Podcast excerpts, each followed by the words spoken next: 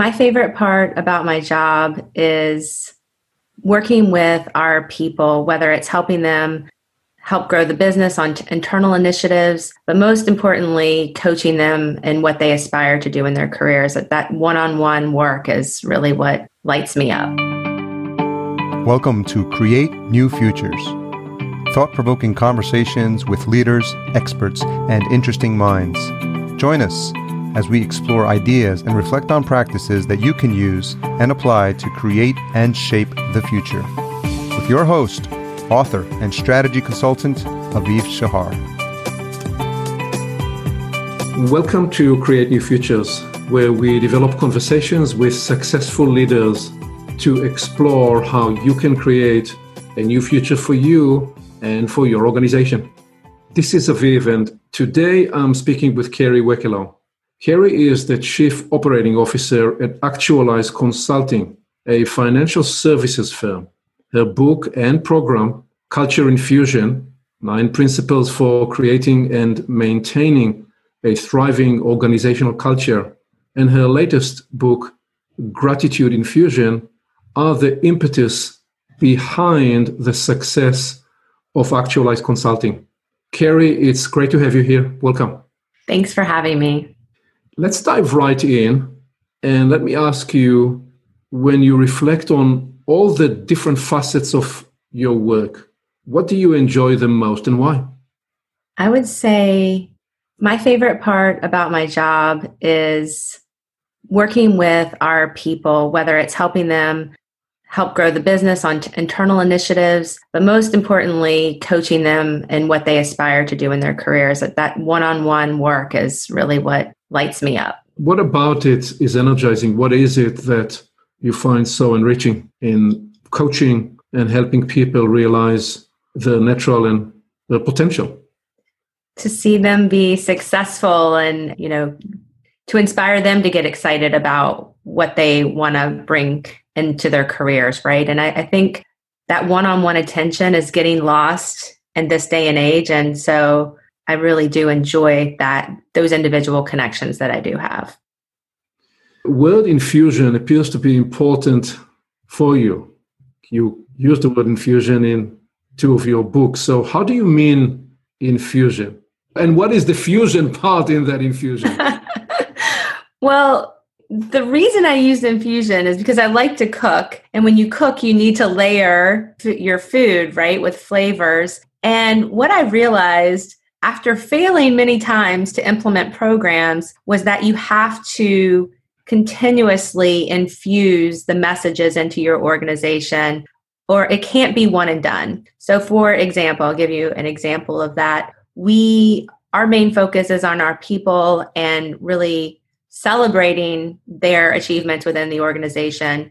So we used to just have that in where we might talk about it. We would give star players, but now we start our calls with celebrations, gratitudes, appreciation, wins that our teams, that our people are have achieved. We also put it in the newsletter that goes out twice a month. And many times we'll even just send out emails to the whole team celebrating. So it's a constant thing. We're infusing that messaging that we want to hear about our team's successes.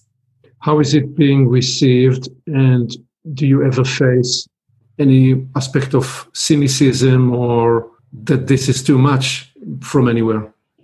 Nobody has voiced it directly to me. I can't say that it, it hasn't happened maybe behind the scenes, but a testimony that I do feel that it is well received is that the number of people that are giving me feedback or making sure that they let us know at a leadership level how people are contributing to projects, helping them be successful. When I first started doing this, I might have one or two in our newsletter. And now it's, I at least have ten to fifteen each time, which I think is a huge, huge positive to that it is working. And you just, it gets kind of, you want to, you're always looking for how you can recognize others.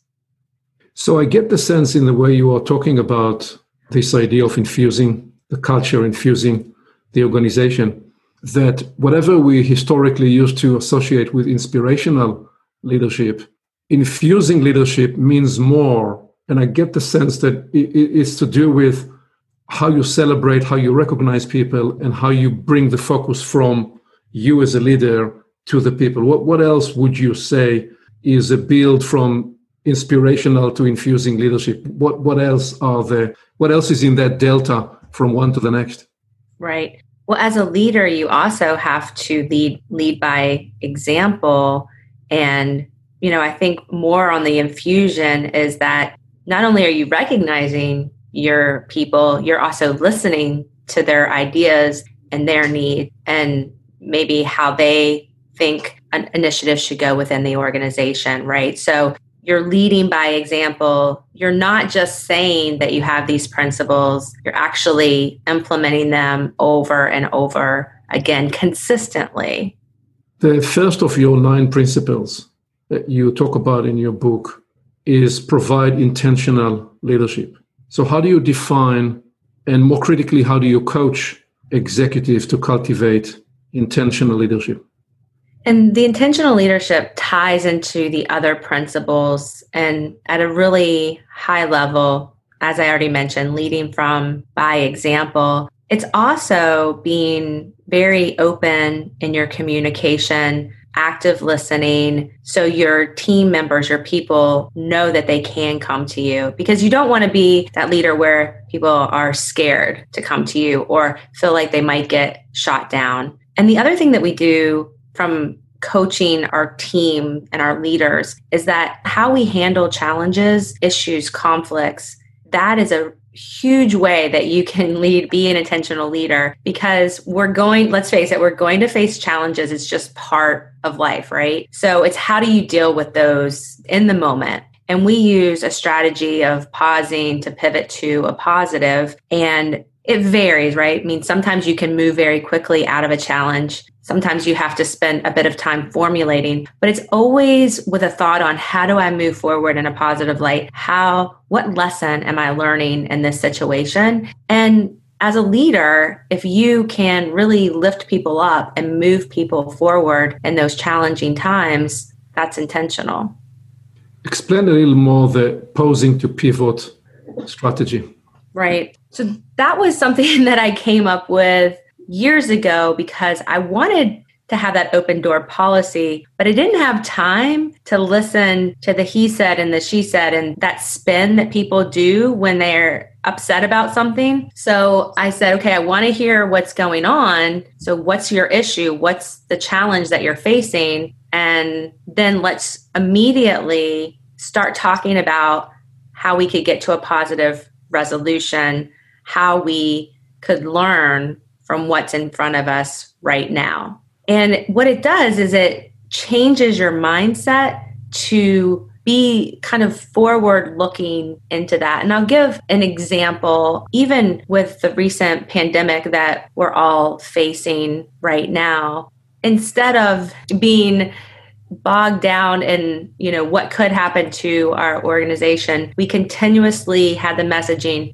how can we move forward? How can we help our clients move forward? Many of our clients had never worked from home. We were lucky enough that how we're set up, we work from home and then we go to client sites. So we use it not only internally as a firm, but with our clients, like, let's move forward. How can we move forward? And maybe the work that we were going to do for our clients had to shift to get them where they needed to be.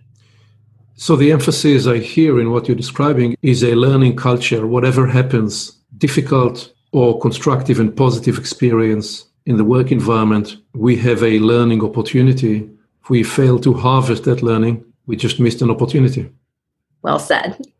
When I circle back to the idea of intentional leadership, it is my experience that we can be intentional to the degree that we know ourselves. So if I only understand myself in terms of how I'm wired, what's important for me, how I process information and all th- those things, if I only understand those partially, then I can be intentional to the degree that I know myself.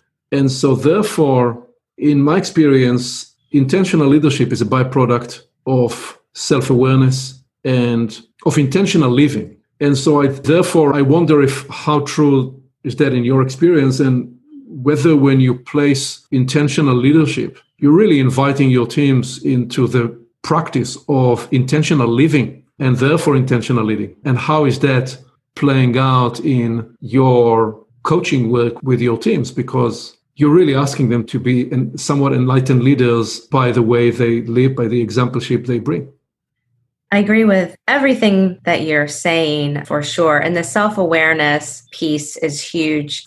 I read a book years ago that really inspired me and helped move us forward as an organization. It's called Leadership and Self-Deception, Getting Out of the Box by the Arbinger Institute. And in that book, it talks about how we get in our box of, you know, how we view ourselves. And the one point that I have used for the last ten years is that it doesn't matter what situation, what challenge, if you're a part of that challenge or a part of that issue, you did have a role. What's your accountability? What can you be self-aware on your accountability in the situation that you're currently facing? And if you can have that conversation with yourself and understand how you're contributing to the issue, it really helps. And what I've found is that if you are open and honest and self-aware and you share that with your colleagues, they're going to have more empathy for you, right? So it is, some people, it's easier than others. We also use D I S C, which helps to identify your your traits. And for example, I'm pretty, I'm above like the fifty percent mark on almost all of the ch- characteristics, which I think makes me very diverse. But then you have people that are high Ds that are very dominant. You have people that are rule followers. So understanding what your type is and how you show up to other people is really important. So we use tools such as those as well to help nudge people to really be able to see how they might be showing up to other people as well. It's a journey. It is a journey. it, it is a journey. And, and ultimately what you're asking people is to commit to their personal growth. And so this idea that, oh, I will become a successful leader, successful manager at work, then the rest of my life has got nothing to do with that, that which was allowed in the eighties and in the nineties, and maybe to an extent through the close of the century. We are now two decade, decades into this century. We are now recognizing, everybody, that you are one whole person wherever you are, and you carry yourself and your belief system and your understanding of yourself to all your professional arenas. So to the degree that you want to be truly impactful leader, it begins on the inside with the whole person that you are and the journey that you are committing to uh, engage in. Absolutely. It really is a journey, and it takes work, and, and nobody's perfect. That's the other thing. And the more empathy and support we can give each other, the better we're going to be as leaders. What is gratitude infusion? How do you practice it? So I have written Culture Infusion, and I was going, I'm actually in the process of updating Culture Infusion because we've changed how we do some things internally within Actualize. And I was going to add gratitude to, to Culture Infusion, and then I decided to ho- that it was its own book, because that's how much gratitude we use within our organization, the, the various practices. So it's really going back to talking about how we really recognize our team members. It's leading with gratitude as well, and that pausing to pivot to a positive. The piece I didn't mention was you also really, in that pause, think about what you're grateful for. So that's a technique that we use as well in the moment. Let's really, because gratitude can help pivot you fairly quickly out of how a negative emotion, because there's always something that you can be grateful for, whether it be that you have a warm meal today. So it doesn't have to be overly complicated. So again, infusing that in the culture from how you deal with challenges, how you're communicating, how you're recognizing your team members, to even my internal team. We have a weekly gratitude that we send out to our team. So we really get to know each other better. And it's not only why we're grateful for people on our team or people in our lives, it's also why are we grateful for ourselves? So I say inward, outward, inward and outward gratitude, which I find that the more I can be grateful for things that I'm doing well, it helps me move forward and be more appreciative of others. And then we also talk about wins. What was a big win for your, you personally in the past week? And I find it's a gratitude connects people very quickly and easily and authentically. So what was the point that, where you were awakened to the nature and the centrality of gratitude? Was it was there a particular moment or occurrence, or was it something that just gradually came into focus? It gradually came into focus, but I think my aha moment on the power of gratitude was when I started using it when I was working, doing team building sessions with my clients. And I would I have this exercise where we go through pausing to pivot to a positive. And then I would do that exercise, and we use active listening where you listen, you each person gets two or three minutes to speak while the other person's not saying anything. They're just listening to practice active listening. And I had some extra time in one of my seminars. So I was like, oh, you know what? Let's end with just doing that active listening with gratitude. And the energy in the room shifted. It blew my mind. And I was like, wow, okay. I, I and everybody left happy. I got the best reviews I've ever gotten, right? I'm like, okay, good, good idea to end on gratitude. And then I just, it just made me start thinking about how we already are practicing it. And then how can I add in more gratitude and teach my clients about gratitude and how fast and effective it, it was, because they felt it, right? It's, that's why I like it, because it's not only is it quick, it's free. So what do you deeply believe gratitude is? Is it a feeling? Is it learned behavior? Or is it a chosen attitude to life? All of the above? All of the above. But the important point you're making is it is a behavior you can learn. And when you engage in the practice, when you engage in the behavior, and it's an important point I think you're making, gratitude is a practice. You can build the practice as you build muscles in the gym. I suppose one of the things you do is you invite people into the gratitude gym. And when you do so, you're actually rewiring synaptic connections in, in your brain. That this idea of pause to pivot to positive is a rewiring of your brain circuitries in the moment kind of exercise. Yes. And what I've found is there a cumulative impact on how quickly you can pivot. You know, I there's a situation, I remember for some reason I get, I've get, gotten rear-ended a few times. And I went back to the last time that happened to me. And let's say two times ago, I probably called ten people to tell them I got rear-ended. Then one time ago, maybe five people. And then the last time I get got rear-ended, I just called the the appointment that I was going to. Like, I'm going to be late. I just got rear- rear-ended. And then I was like, eh, it's okay. No big deal. But I was like, it's okay. I'm safe. I'm sound. But I didn't need to spend any time in the negative. I just moved quickly. And that's just an easy example, but it's really helped me even witness my own actions. Well, this story you're describing is you choosing to, instead of exchange commiseration and draw from other people the energy of pity, you are assuming full responsibility to the experience and taking charge and rerouting your mindset into what matters to you. That, that's what I hear in, in this anecdote. Exactly. Okay, so let's imagine you are coaching somebody. That person may be working for you, or maybe from another company, maybe a client, and you talk to them about the idea of gratitude infusion, and, and they say, you know what, this is a great idea, Kerry, but what do I do when I do have a really bad day and I don't feel like gratitude at all, and I'm not even physically feeling well? How do I find gratitude in those kind of days? How do you help them? I think it's important, and that does happen, and it's happened to me numerous times where people were like, you know what, I just, this is how I'm feeling. I think it's really important to allow how you are feeling, and maybe some days you're going to be in that pause all day. If you just need to take a you day and just spin in whatever you're going through, I absolutely, that's okay. What I encourage people to do is I ask, what I would ask somebody in that situation is, what does light you up? What inspires you? What's one thing that you can do for five minutes that might make you feel better? Is that listening to a song that you really like, and dancing, moving around.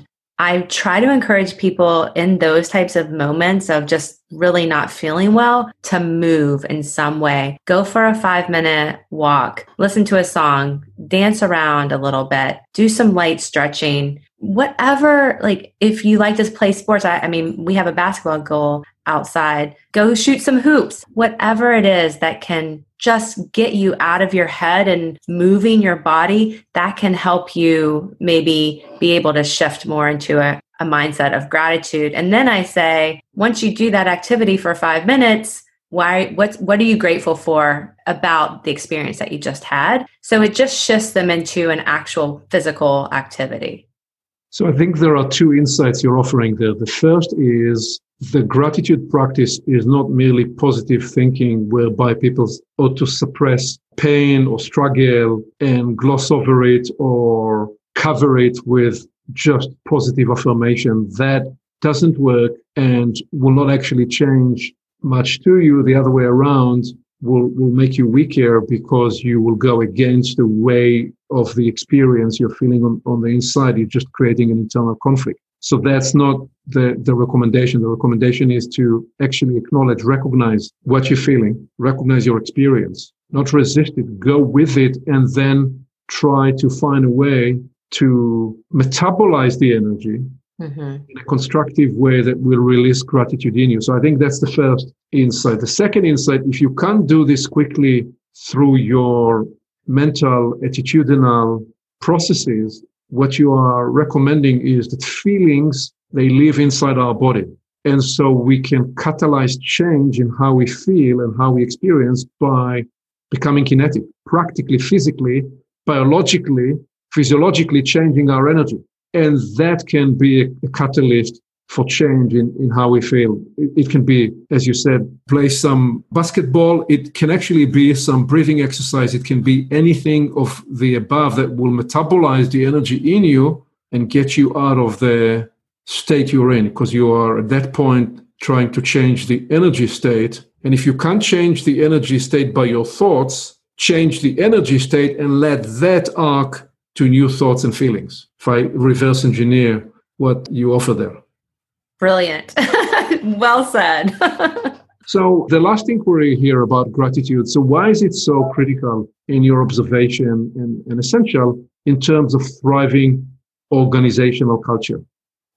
That's a really good question. I believe that with gratitude, because it's it's you don't really have to teach gratitude. Does that make sense? It's not a hard concept. And if it's something that is ingrained and infused in your culture, that you're constantly looking for those moments of appreciation, of gratitude, of how we can recognize others. It just builds a culture of connection, one that people really want to be a part of. Because if you, simple psychology, we want to feel needed and wanted, and we want to be contributing, right? And if you can feel like you are contributing to your company moving forward, It just, it makes it a place where people are constantly looking for how we can do better as an organization, because they know they're going to be recognized for it. You know, it's, I always go back to earlier in my career of when I kind of developed principles, it's why did I feel bad earlier in my career? And I can remember a time when I had spent I spent an entire summer on this project, and it was, we were doing a vendor evaluation to bring in another company, and my entire team, there was four of us, everybody got conflicted out. I was earlier on my career, so I didn't have any conflicts of interest. So there was a four people, four person team, and it went down to I was the only person, and they couldn't find anybody else that didn't have a conflict. So I did a four-person project all by myself. I wasn't able to really come home in the summer because of where we where I was located. And I never felt like I was appreciated for that work that I did. Although looking back, I learned so much from that, but I never wanted anybody that worked for me that went above and beyond not to feel appreciated and that I was grateful for what they had done for, for me or the organization. Yes, and, and I think with it, um... insight you're communicating is we have just learned through the pandemic that every person can be a transmitting agent for COVID nineteen. But in the same way, every person is a, can be a transmitting agent for bitterness, upset, and agitation, or they can be a transmitting agent for care, for gratitude, for compassion, for trust. So these are some of those awareness that I'd highlight as to why gratitude is and can be essential for the organization. Because if you have if you have one or two people that are always upset as way of life on the team, it's very difficult to develop a happy team, because you have few people that are forever in the bitterness zone for whatever reason. It's not criticism of them. It's just it becomes very difficult unless they're prepared to transform their energy. And when we have care and gratitude and positivity, again, not just as a superficial idea, but as propelling inner motivation in, in the way we show up at work and in our lives, these are teams that are able to produce tremendous results. I have one last inquiry here about gratitude in a different vector, which is to do with parenting, because I'm curious how you advise and coach about this. I, I see many younger parents who want to be great parents, but also living a high-stress life in terms of what they're trying to accomplish and living inside the guilt and the conflict of that. What would you say to them about gratitude, bringing gratitude into their parenting? Well, I have two kids, so I can definitely speak to that. I was very fortunate that I had, I teach yoga on the side. Now I only do privates, but for seven years I did after school yoga with my kids, kids yoga. So I was able to instill a lot of principles, mindfulness principles with my, with my kids. So I think it's something that starting at a young age at the dinner table, and my, we do this is every time. And even if we're on the run, I try to, as I'm giving my kids food, what are you grateful for, you know, today? And it's a practice that we do every single day. And I, this, what, exactly what I'm talking about, how do you pivot adults? It's the same with kids. And, you know, right now my daughter, she'll be, she's almost fifteen. So she's going through a transition, and I've been going back to the kind of pausing to pivot to a positive, but really focusing on gratitude and what she's grateful for and how good she does have it and what is going good. And I think if you just have those conversations when your kids are younger, it makes it a lot easier when you get to the stages where they're trying to find them, find themselves. So start early. The same principles on gratitude apply with all ages. Yes. So I'm approaching now my two final questions. First, if you were to lose all that you know and keep only two ideas or two capabilities or two practices, what would you keep? I would really like to be able to move. Is that an acceptable answer? Yeah, that's okay. That's very essential. Yes, I would like to be able to move. And I would also, wow, this is a really good question. Only two. Yes. I would still want to be able to see too. Okay, so interesting where you have taken this inquiry. You've taken it to the most foundational aspects of life, being able to move, being able to see, I suppose, and then being able to appreciate those two gifts would be a natural third to that. That's wonderful. So thank you for this exploration today, Kerry. As we bring this to landing, what parting wisdom do you wish to offer to people listening to Create New Futures? I would say to take a look at the practices that you're doing today, your teams, the people in your life, and just find one person that you can acknowledge of why you're grateful and either verbally tell them, write them a letter, send them a text, but just start today with why you're grateful for somebody and be very detailed on why you are. Express the behavior, express what you observed, ground it in something that's repeatable and that they can see how you grounded your appreciation in something you have truly seen and observed with them. Well said. Thank can you. I keep you around? You can just rephrase things I say. I love it. What do you know? People pay me well, very well for saying back to them what they said in just in my words. I, I can see why. You, I, happen, I happen to be developing a career out of that. Well, thank you. Thank you very much for sharing your experience and gratitude know-how with us today. Thanks for having me.